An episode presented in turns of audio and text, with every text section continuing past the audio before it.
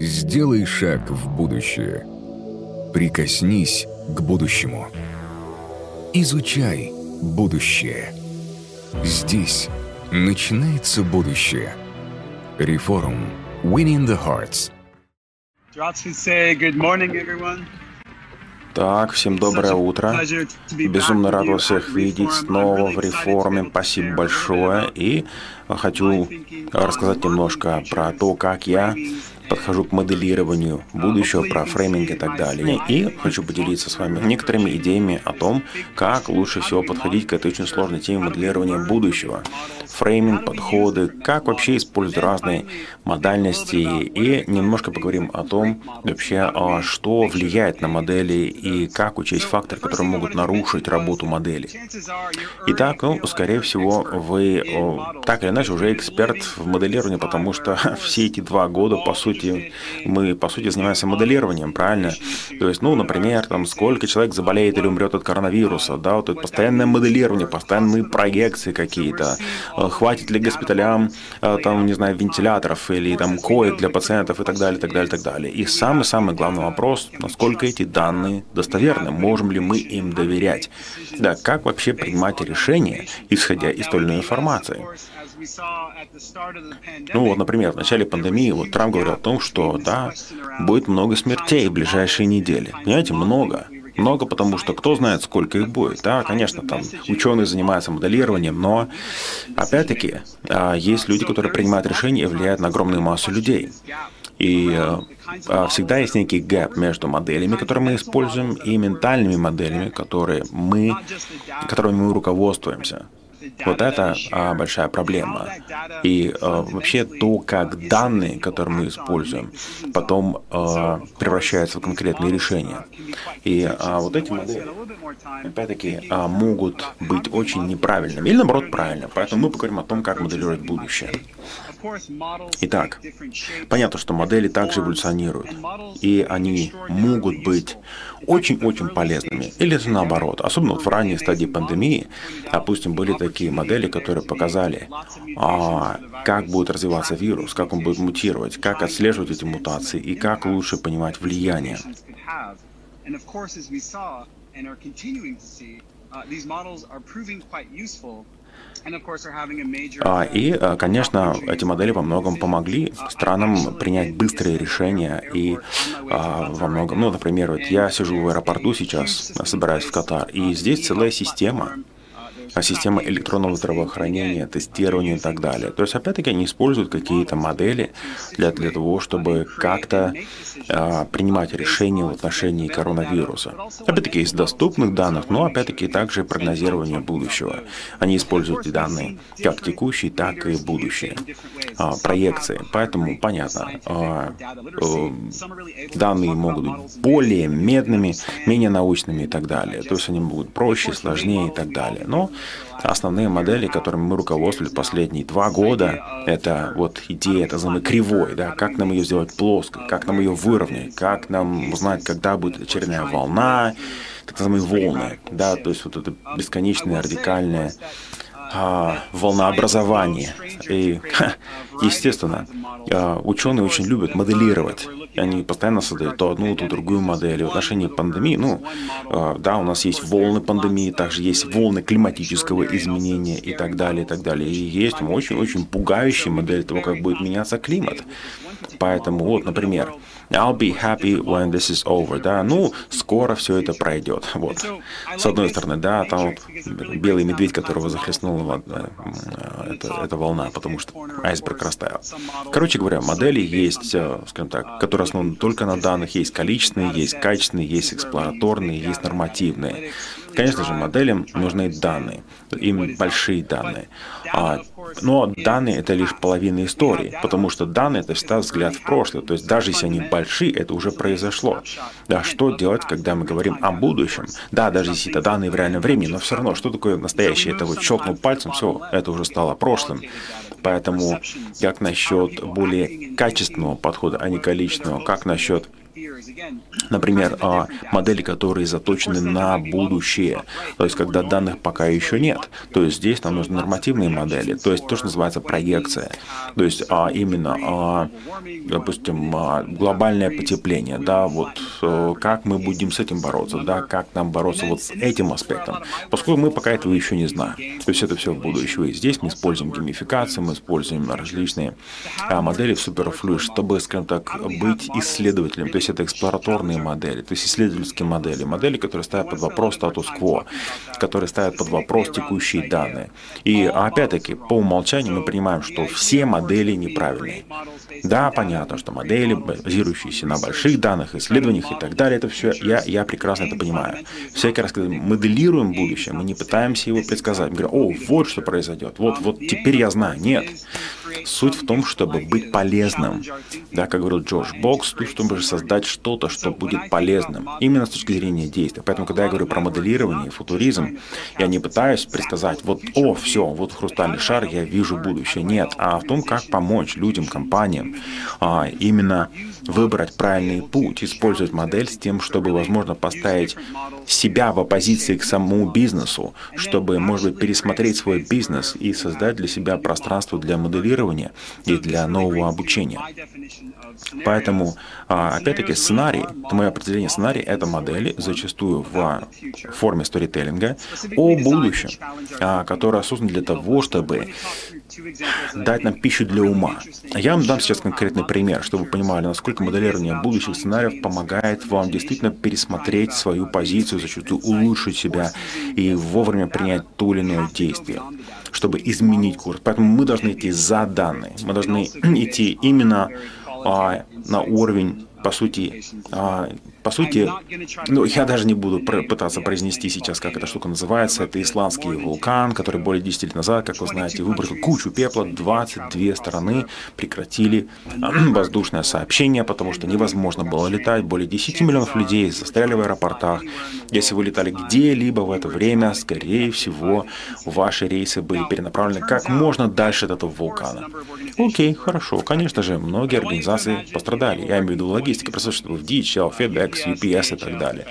Естественно. А для вас это плохая новость. Вдруг вся ваша логистика встала. Вы больше не можете зарабатывать. Но, оказывается, одна из этих компаний инвестировала в сценарное моделирование.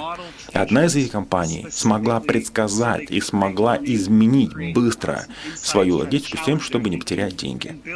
Вот что такое моделирование будущих сценариев. И оказалось, что одна из этих компаний а, была права.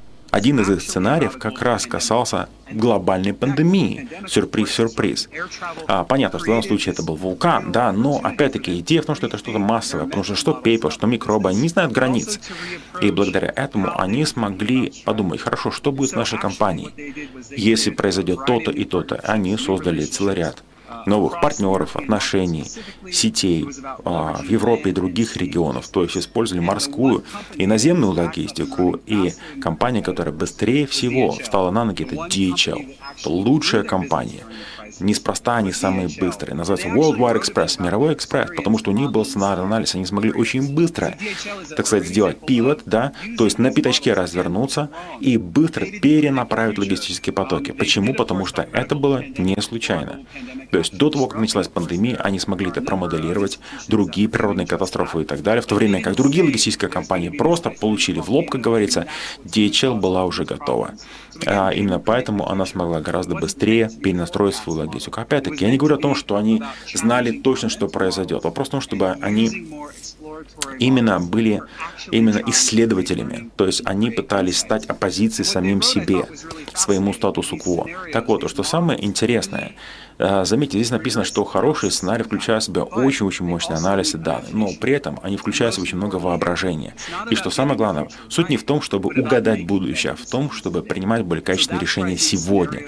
Суть футуризма в том, чтобы принимать более качественные решения сегодня, а не в том, чтобы точно знать, каким будет будущее, потому что будущее не определено, поэтому нужно воображение, креативность и именно исследование, изучение. Вот как, представьте себе, что вы в джунглях, да, и вы пытаетесь изучить вот в какой какую сторону пойти. А, поэтому такой эксплоративный подход очень похож, очень полезен. Так вот, я 9 лет жил на Гавайи. Это такой остров в Тихом океане, а, рай, по сути, потрясающее место совершенно. Я там получил докторскую степень, и я занимался как раз форсайтом. Это была докторская степень университета Гавайи. И затем я занимался климатическим проектом, цель которого была в том, чтобы понять, как Гавайи будет выглядеть в 60-м году с точки зрения климатических изменений. Потому что это остров в океане, а что если его затопит, что если он уйдет на дно, да, как Атлантида, например, и так далее. Понятно, что все данные типа уровень моря, так сказать, эрозия прибрежной линии, а, глобальное потепление, рост уровня океана и прочее, прочее, прочее. Мы работали с целым рядом ученых, лучших лабораторий, не только университетских, вообще во всем мире.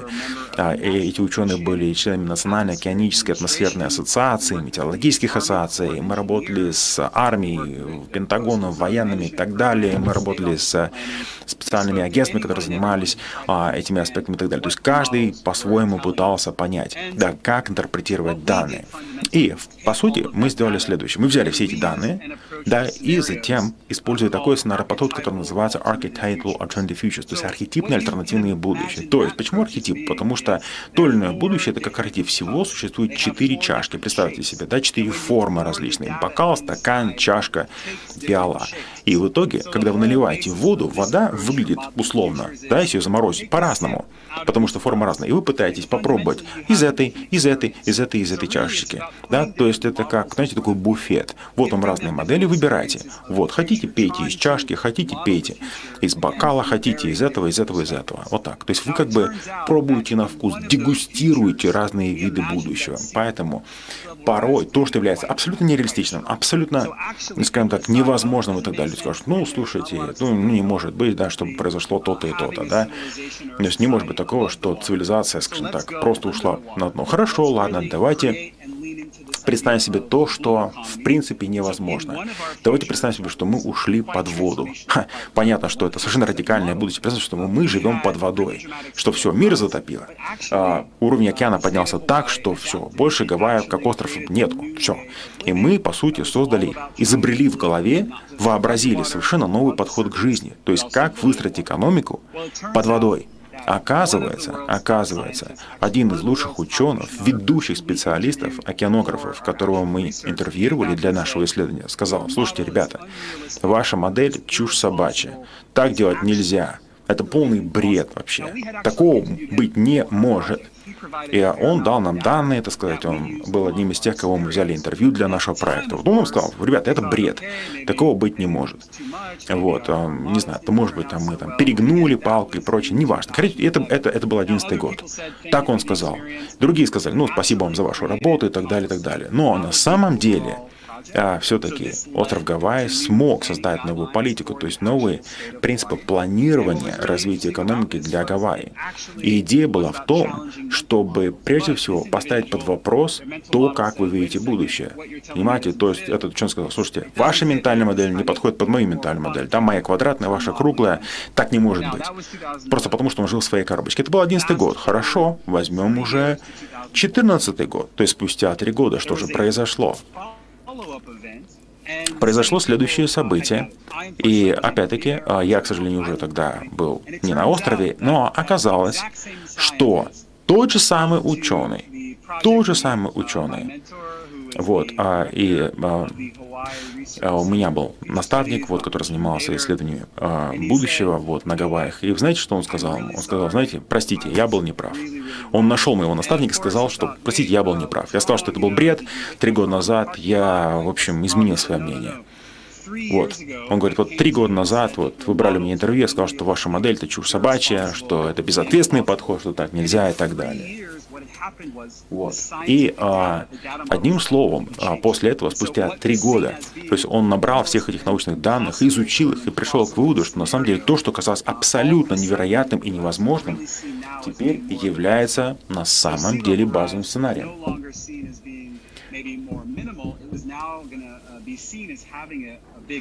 Поэтому теперь, учитывая то, что уровень океана растет гораздо активнее, в итоге этот бред, возможно, не бред. Поэтому то, что кажется бредом сейчас, возможно, станет базовым сценарием в не таком далеком будущем. Опять-таки, суть не в том, чтобы сказать, там, правда или неправда. Суть в том, чтобы опять-таки, учиться. И более того, теперь, когда у нас больше данных и будущее наступает гораздо быстрее, а мы постоянно обновляем нашу модель. Понятно, что тогда там ментальная модель людей была слишком жесткая, то есть они не могли даже себе этого представить. Вопрос, как моделировать будущее, которое является вызовом вашей текущей ментальной модели. Как поставить под вопрос допущение людей? То, во что они верят, то, за что они держатся обоими руками. И вот Марк Твен сказал, обожаю эту цитату, он сказал, что а суть не в том, что проблемы у вас в жизни от того, что вы не знаете, а от того, что вы знаете наверняка, что является неправдой. То есть Мартин говорит о том, что вы можете верить в полную чушь и бред. И вот тот факт, что вы это верите, вот это как раз главная причина всех ваших проблем. Да? Вы можете чего-то не знать, но суть не в этом. Не в этом будет проблема, а проблема в том, что вы верите в то, что «О, я вот сто процентов уверен в что-то». На самом деле это может быть неправда. Вот ваши ошибочные допущения, в которые вы свято верите, вот это главная проблема, главный источник ваших проблем. Так говорил Марк Твен. Вот, потому что, опять-таки, мы знаем лишь то, что мы знаем. Поэтому очень важно через такие модели моделировать будущее, которое порой бросает на вызов, которое порой кажется невероятным, невозможным, бредовым и так далее, и так далее. Очень важно в этом разговоре учитывать самые разные голоса. То есть, опять-таки, быть как бы ученым, быть а, таким а, знаете, вот, исследователем, первооткрывателем в каком-то смысле, такой перво, первооткрывательский подход. Вот вам еще один пример. А, например, мы нашли эту модель 17-18 а, лет назад примерно, и это была консалтинговая компания, которая работала в то время с американской армией. Вот. А, вы знаете, что Америка тогда была очень активна в Афганистане. И вот эта карта всплыла в интернете. И а, на самом деле многие сказали, что за чушь, это что вообще такое, да, тут войска коалиции, тактические какие-то операции и прочее, прочее. Причем это было начало 2000-х как раз, а, после фактического вторжения в Афганистан, да, и вы знаете, что Америка уже вышла, вот, союзные войска вышли из Афганистана недавно при Байдене и так далее. В общем, короче говоря, посмотрите на эту карту, да. Э, люди в интернете сказали, вау, ничего себе, ого, то есть э, ну, их ментальные модели точно неправильные. Так вот, с точки зрения системности, да, модели создавать круто, показывать взаимосвязь между разными компонентами. Посмотрите, сколько здесь стрелочек, посмотрите, сколько взаимовлияющих компонентов. На самом деле карта очень крутая, карта очень хорошая. Но в чем ее проблема? В том смысле, что а, исходя из каких допущений была создана эта карта ментальная. В этом проблема. А, вот если бы они могли интерпретировать эту карту, они бы победили в войне. В итоге они не смогли интерпретировать свою собственную карту. То есть эта ментальная модель так и осталась ментальной моделью. То есть она так и не смогла была приземли... она так и не приземлилась на реальность, понимаете? А, поэтому порой проще создать что-то более простое, но то, что позволяет вам действовать. А здесь порой происходит переусложнение, поэтому опять-таки очень легко перегнуть палку. Да, модели могут быть плоскими, могут быть двумерными, но это неправильно. Конечно же, модель должна быть живой, она должна эволюционировать, и она должна быть прежде всего... Э, суть, суть-то, суть-то даже не в модели, а суть в том, чтобы, опять-таки, задуматься над тем, что ты делаешь, во что ты веришь, посмотреть на это с другой перспективы. И опять-таки, суть заключается в том, что все компоненты вот на этой карте, они постоянно движутся, это не статика, то есть они постоянно меняются, вектор эти постоянно меняются, взаимодействие меняется и так далее. То есть, на по сути, то есть если мы просто возьмем вот картинку, да, и будем руководствоваться ей, да, то это неправильно, да, то есть когда мы едем по навигатору, он постоянно меняется. Вот вы не можете просто один раз сфотографировать навигатор и сказать, ну все, я поехал. Так это не работает.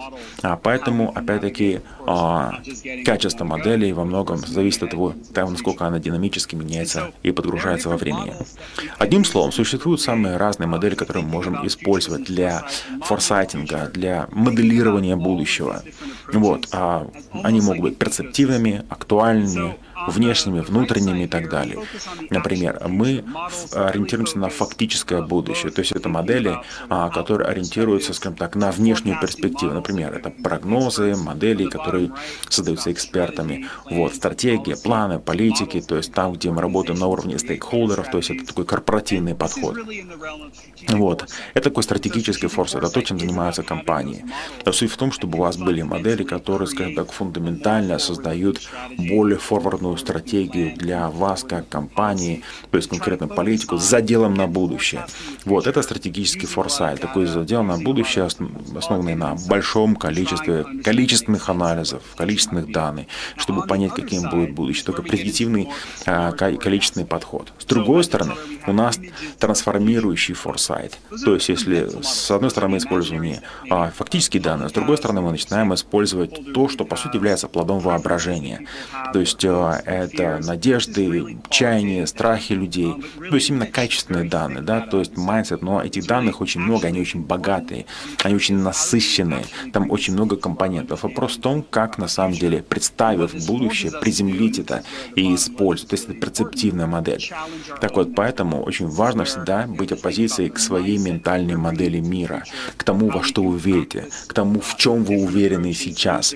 А, и, то есть используя как бы разные линзы, вот, чтобы посмотреть на одну и ту же ситуацию по-разному. То есть на самом деле, в то, что касается именно моделирования, то есть это путь, это путь, это путешествие.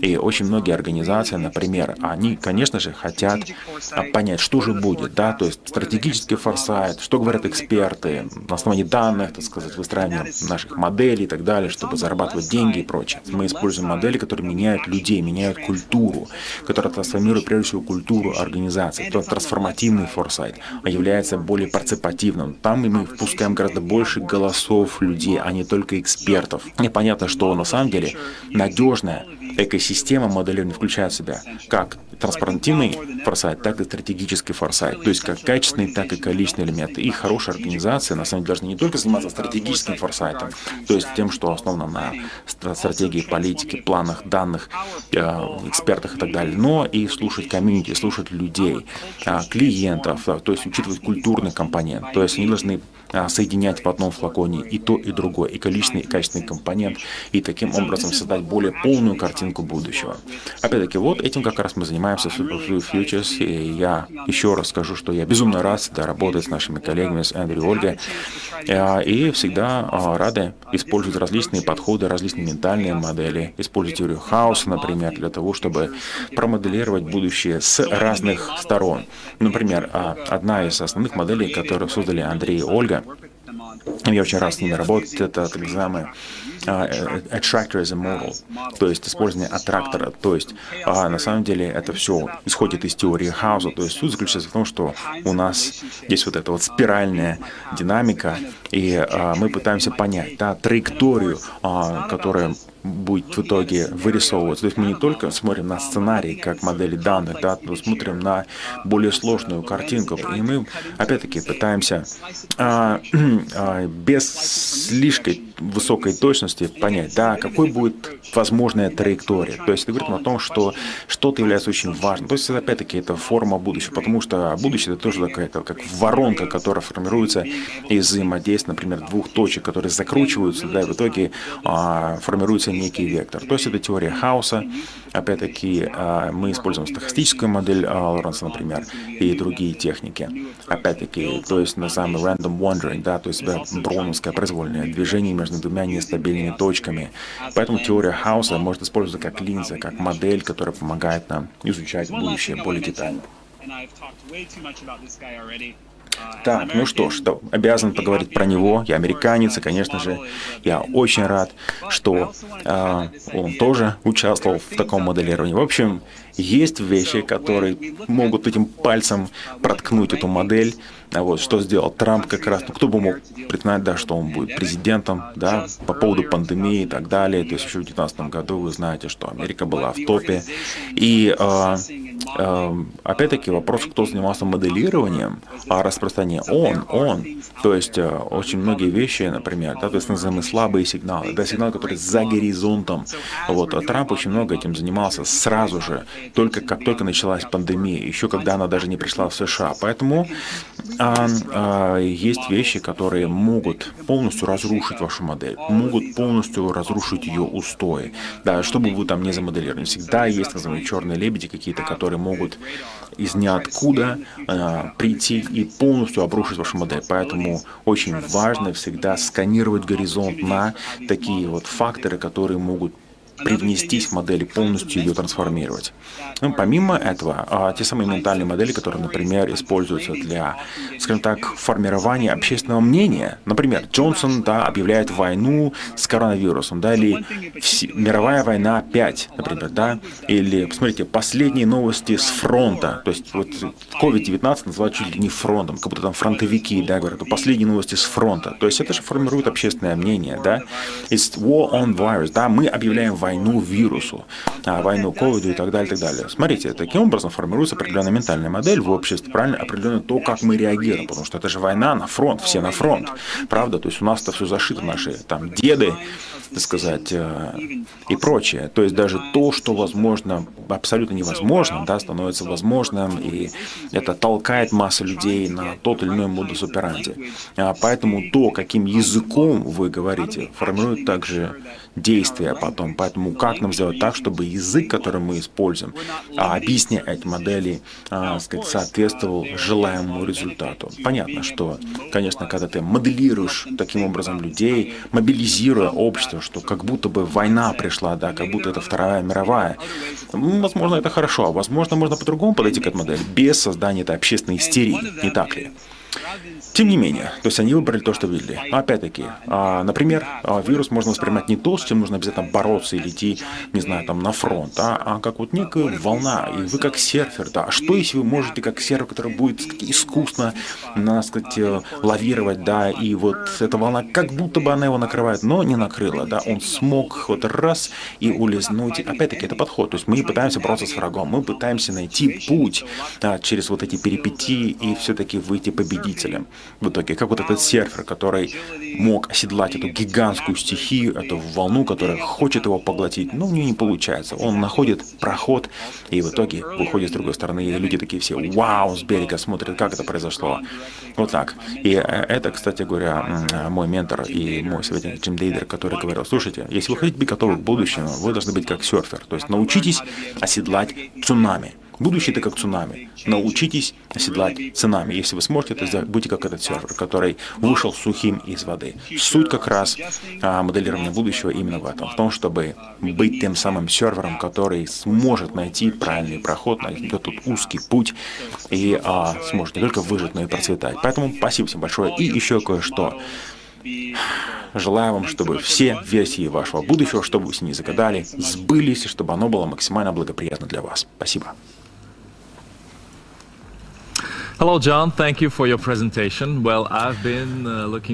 Здравствуйте, Джон. Спасибо за вашу презентацию. Знаете, я всегда очень люблю вас слушать и всегда очень приятно э, слушать ваши мысли и, конечно, модель будущего.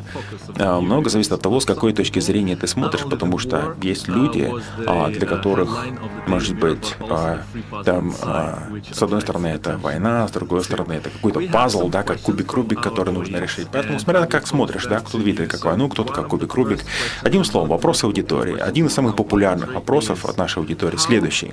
Вот как вы считаете вообще, насколько быстро вообще сценарий будущего теряет свою силу? Как часто его обновлять, вот эту модель? Вообще, какова ее живучесть? Насколько ее хватает? Это правильный вопрос, очень правильный вопрос, потому что порой, когда ты моделируешь будущие сценарии, а порой там нужны там, недели или месяцы, чтобы создать действительно э, надежный сценарий, основанный на данных. Но реальность меняется, и вы провели несколько месяцев или недель, моделируя все это, и тут вдруг формируется какое-то новое событие, которое вы не видели, и все. Эта модель разрушается. И это, собственно говоря, произошло а, в самом начале начале 2020 года, когда наш мир вдруг порушился, когда вдруг люди перестали летать, да, границы закрыли и так далее. То есть, что бы вы там себе не намоделировали, да, для своей компании, все это полностью, полностью а, было отменено. Вот, и одна из организаций, с которой я работал как раз, всегда использует такой более гибкий подход, что-то в стиле agile, потому что ну, порой не, не, не стоит да, тратить на моделирование недели или месяца. Гораздо лучше использовать итеративный agile подход, который позволяет использовать более короткие циклы и обновлять модель более часто. Опять-таки, существуют разные способы, а, скажем так, оценивать те или иные входящие индикаторы, потому что вы создали сценарий, вот наши индикаторы, давайте их померим, давайте посмотрим, есть ли здесь какие-то, скажем так, новые паттерны, которые будут влиять на текущие переменные модели и так далее. Вот. Это не так, что ты сделал форсайт и сидишь и ждешь, когда же будущее состоится. Вот, например, DHL показывает, да, что чтобы модель имела смысл, да, и пользу для организации, конечно, что она должна быть оперативной, конечно, она должна быть динамичной, и, конечно же, очень важно, чтобы вы постоянно учились на каждой итерации модели. Супер, спасибо вам большое. И, собственно, если мы уже говорим о экологических сценариях будущего, вот два, наверное, вопроса на эту тему. Первое. Понимаем ли мы тот факт, что население Земли уже и так, скажем так, слишком много людей, или их будет еще больше, да, или, или все-таки нет? Как вы думаете? Потому что наверняка количество населения Земли будет сильно влиять. А это очень важный вопрос, да, потому что модели, которые нам дают, например, там различные там климатические, межгосударственные панели, то есть они нам дают какие-то ужасающие прогнозы. Вы знаете, что да, конечно, у Земли есть физический предел эластичности. Да, вопрос, да, э, сколько Земля выдержит, потому что сейчас идет такой гигантский запрос, сырьевой и так далее. Поэтому есть определенные пределы физического мира. Тут говорю не только о количестве людей, которые живут, сколько там, 7 миллиардов, 8 или сколько еще миллиардов, а в том, чтобы э, сделать так, чтобы наш образ жизни был устойчивым. И модели, которые они показывают нам, говорят о том, что, конечно, все этот ESG, зеленая повестка, устойчивое развитие, прочее, прочее, прочее. Это все понятно, но не забывайте о том, что чтобы стать чистым, нужно сначала запачкаться. Да, все эти ветряки, зеленые технологии, это все металлы, а это нужно выкопать из земли, поэтому а, если вы посмотрите энергетический кризис и так далее, а, все вот эти вещи. То есть, опять-таки, то есть многие из этих моделей расходятся с реальностью. И, опять-таки, их ментальные модели упускают о, вообще возможность того, что возможно. Ну, вот вам, а, например, некоторые из фактов. К примеру, был отчет, который был опубликован несколько лет назад, который был посвящен экстремальным погодным событиям. Конкретно, а люди, которые живут в прибрежных районах, да, особенно там, где очень низкий уровень океана, и вот согласно этой модели, к 80 году порядка двух с половиной миллиардов людей, миллиардов людей, да, вынуждены будут переселиться, потому что штормы, затопление, а, рост уровня океана, другие экстремальные погодные условия, которые будут интенсифицироваться и так далее. Короче, представьте себе, да, два с половиной миллиарда людей должны будут переселяться. Только представьте себе, да, с ментальной точки зрения, это же ужас, даже кошмар, да, эти два с половиной миллиарда, куда мы их денем, да, они должны будут уезжать из всех этих прибрежных регионов. И это, конечно же, все ужасает нас и прочее. И, конечно же, ты начинаешь задаваться фундаментальными вопросами. Конечно же, там лидеры, смотрю, партии, так сказать, лидеры государств начинают педалировать эту тему. Поэтому вопрос. А, модель, например, показывает, что Земля может выдержать столько-то и столько-то, да, что устойчивый образ жизни должен базироваться на том-то и том-то. Ну, с точки зрения стратегического форсайта, э, и я возвращаюсь здесь к э, трансформативному форсайту, то есть вы должны выступать оппозицией оппозиции к тому, во что вы верите. Даже если вы создали какую-то модель, вы должны стать не оппозицией. Да, конечно, нужны лидеры, организации, ООН, и там, SG-повестка и так далее. Да? То есть они должны быть более открытым к тому вообще, насколько это правда. Смотрите, правильно ли я понимаю, Джон, что вот эти модели, да, которые показывают нам о кошмарном будущем к 80 году, зависят от того, что мы будем делать сейчас. Да, если мы продолжим делать то, что мы делали до этого, то, в принципе, эта ситуация может произойти. Да, эти 2,5 миллиарда людей, кажется, не удел. И если же, например, мы видим да, результаты нашего экологического эффекта, то, по идее, да, мы можем, понимая последствия, поменять наш образ жизни и заранее то, как мы едим, движемся, потребляем, путешествуем и так далее, через все вот это как-то трансформировать исход, правда? Э, конечно, всегда есть наш персональный выбор. Например, там, какую машину купить, да, как часто путешествовать, каков ваш личный углеродный след и так далее, и так далее. Конечно, сейчас говорят, вот там, не знаю, там, экономьте воду, да, да а, там, сокращайте свой углеродный след и так далее. Но это все понятно. Персональный выбор – это персональный выбор. Но есть структурные, большие структурные тренды, такие как, допустим, источники энергии. Допустим, как нам производить различные продукты более устойчиво. Например, вы знаете, что, а, допустим, пищевая индустрия, да, или индустрия моды, или строительная индустрия являются одними из самых грязных индустрий. Поэтому вопрос, раз они связаны с гигантским потреблением, то как нам сделать так, чтобы потреблять более устойчиво? То есть это вопрос баланса, конечно же. С одной стороны, понимание возможностей для изменения образа жизни на личном уровне, но и, с другой стороны, системных изменений. Опять-таки, я очень верю в то, что альтернативные версии будущего всегда возможны. И я докторскую как раз э, писал именно на эту тему. То есть, опять-таки, в которой я даже говорю о том, что мы можем как-то блокировать Солнце, и можем даже улавливать углерод из атмосферы. Вот, то есть это, конечно же, кажется безумным, но, это возможно. У нас есть такие технологии, carbon capture технологии. То есть а, мы можем делать очень многое, мы способны на многое. И варианты развития будущего также могут быть очень разные. Вопрос в том, что если мы действительно, как цивилизация, предпримем такие большие системные изменения, то, опять-таки, мы можем дать, обеспечить себе более благоприятное будущее. Но пока все модели говорят о том, что а, все выглядит нерадужно. Ну что ж, хорошо, еще два вопроса по поводу экологической темы, конечно, это очень важная тема, и последний наш вопрос будет про это. Но пока следующий вопрос. Вот скажите, вот мы знаем, что автопроизводители а, собираются сокращать свои эмиссии на 99%, и более того, считается, что а, все там три крупнейших автопроизводителя заявляют о том, что они будут переходить вообще полностью на электрические автомобили уже к 30 году. Означает ли это, что э, к 30 году мы будем переживать некий веховый переход? Да, что а, и опять-таки, есть ли какой-то тайминг, как вы думаете, вообще, сколько у нас времени вот на, на изменение, да, на то, как мы думаем, как мы потребляем, как мы живем, как мы ездим, как мы путешествуем, на действия правительства, то есть как, сколько у нас времени. То есть можно сказать, что 30-й год это какая-то такая веховая дата, или 40-й год, или еще какой-то. Есть какая-то точка невозврата. Когда она наступит? В каком году? Um, Вы знаете, а если спросить меня и использовать аналогию футбола, например, да, э, сейчас, скажем так, а, мы забили гол, да, но опять-таки сейчас у нас бонусное время, да, дополнительное время. То есть, э, потому что модели тоже обновляются, да, и с каждой новой версией модели становятся все страшнее и страшнее. И сейчас многие ученые как раз говорят о том, что нам нужны конкретные действия, да, иначе, так сказать, 30-й год — это точка невозврата, и все вот эти цели очень критические и так далее. С другой стороны, с другой стороны, есть очень большие вопросы под каждый, потому что вы знаете, что электромобили очень сильно зависят от различных минералов и железа, а, и других металлов. А, а это грязной индустрии. Вопрос, что вы будете с этим делать, да? Представьте себе, если все в мире автомобили будут электрическими. Представьте, какой спрос это создаст на литий там, и другие минералы. А, опять-таки, сможем ли мы реализовать эту версию будущего? То есть у нас есть амбиция, да, но фактически можем упереться в просто физический предел доступности а, того или иного сырья. Поэтому вот цитата одного из моих любимых теоретиков, он сказал, эм, знаете, я пессимист в отношении вероятностей, но оптимист в отношении возможностей.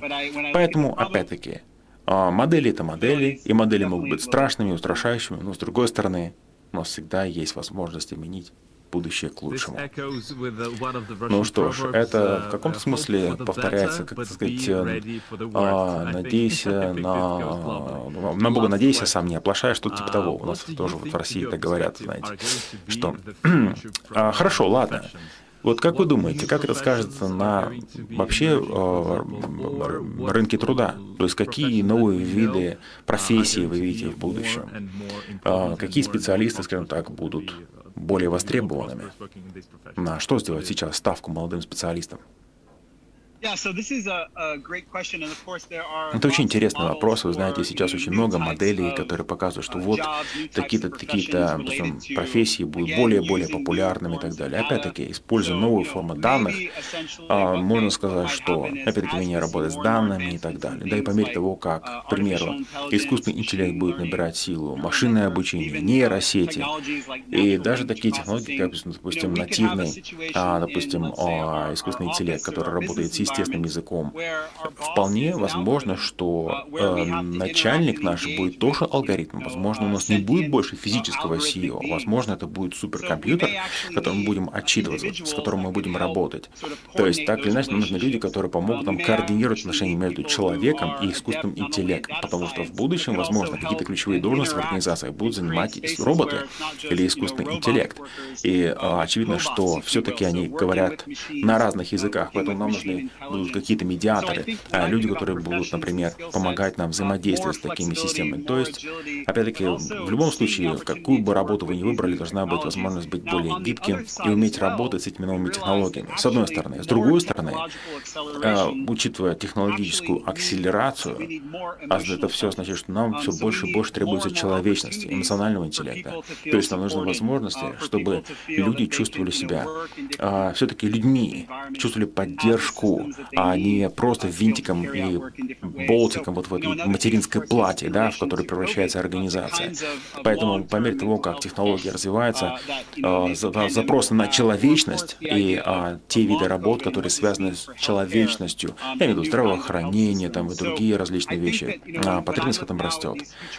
Поэтому, говоря о будущем рабочего рынка, рынка труда и скиллсетов, которые будут нужны, то есть все, что связано с гибкостью, agility, а, использование воображения, творчества и вообще умение работать в разных средах, разных группах, разных командах. А, уметь соединять органические и неорганические компоненты, компьютерные и человеческие. Сейчас возможностей очень-очень много для тех, кто умеет моделировать будущее. Опять-таки, я считаю, что футурист вообще именно практический футурист, вот как я, например. А для нас сейчас очень хорошее время. А не только аналитически, но с точки зрения творчества и креатива. Сейчас очень много таких возможностей и компаний такие люди нужны. Поэтому это очень-очень благодатная индустрия. Опять-таки, все вот эти новые навыки и скиллы будут будут опять-таки на стыке технологий и, а, скажем так, более гуманитарных а, аспектов. Понятно, Джон. Спасибо вам за вашу презентацию. Спасибо, что были с нами.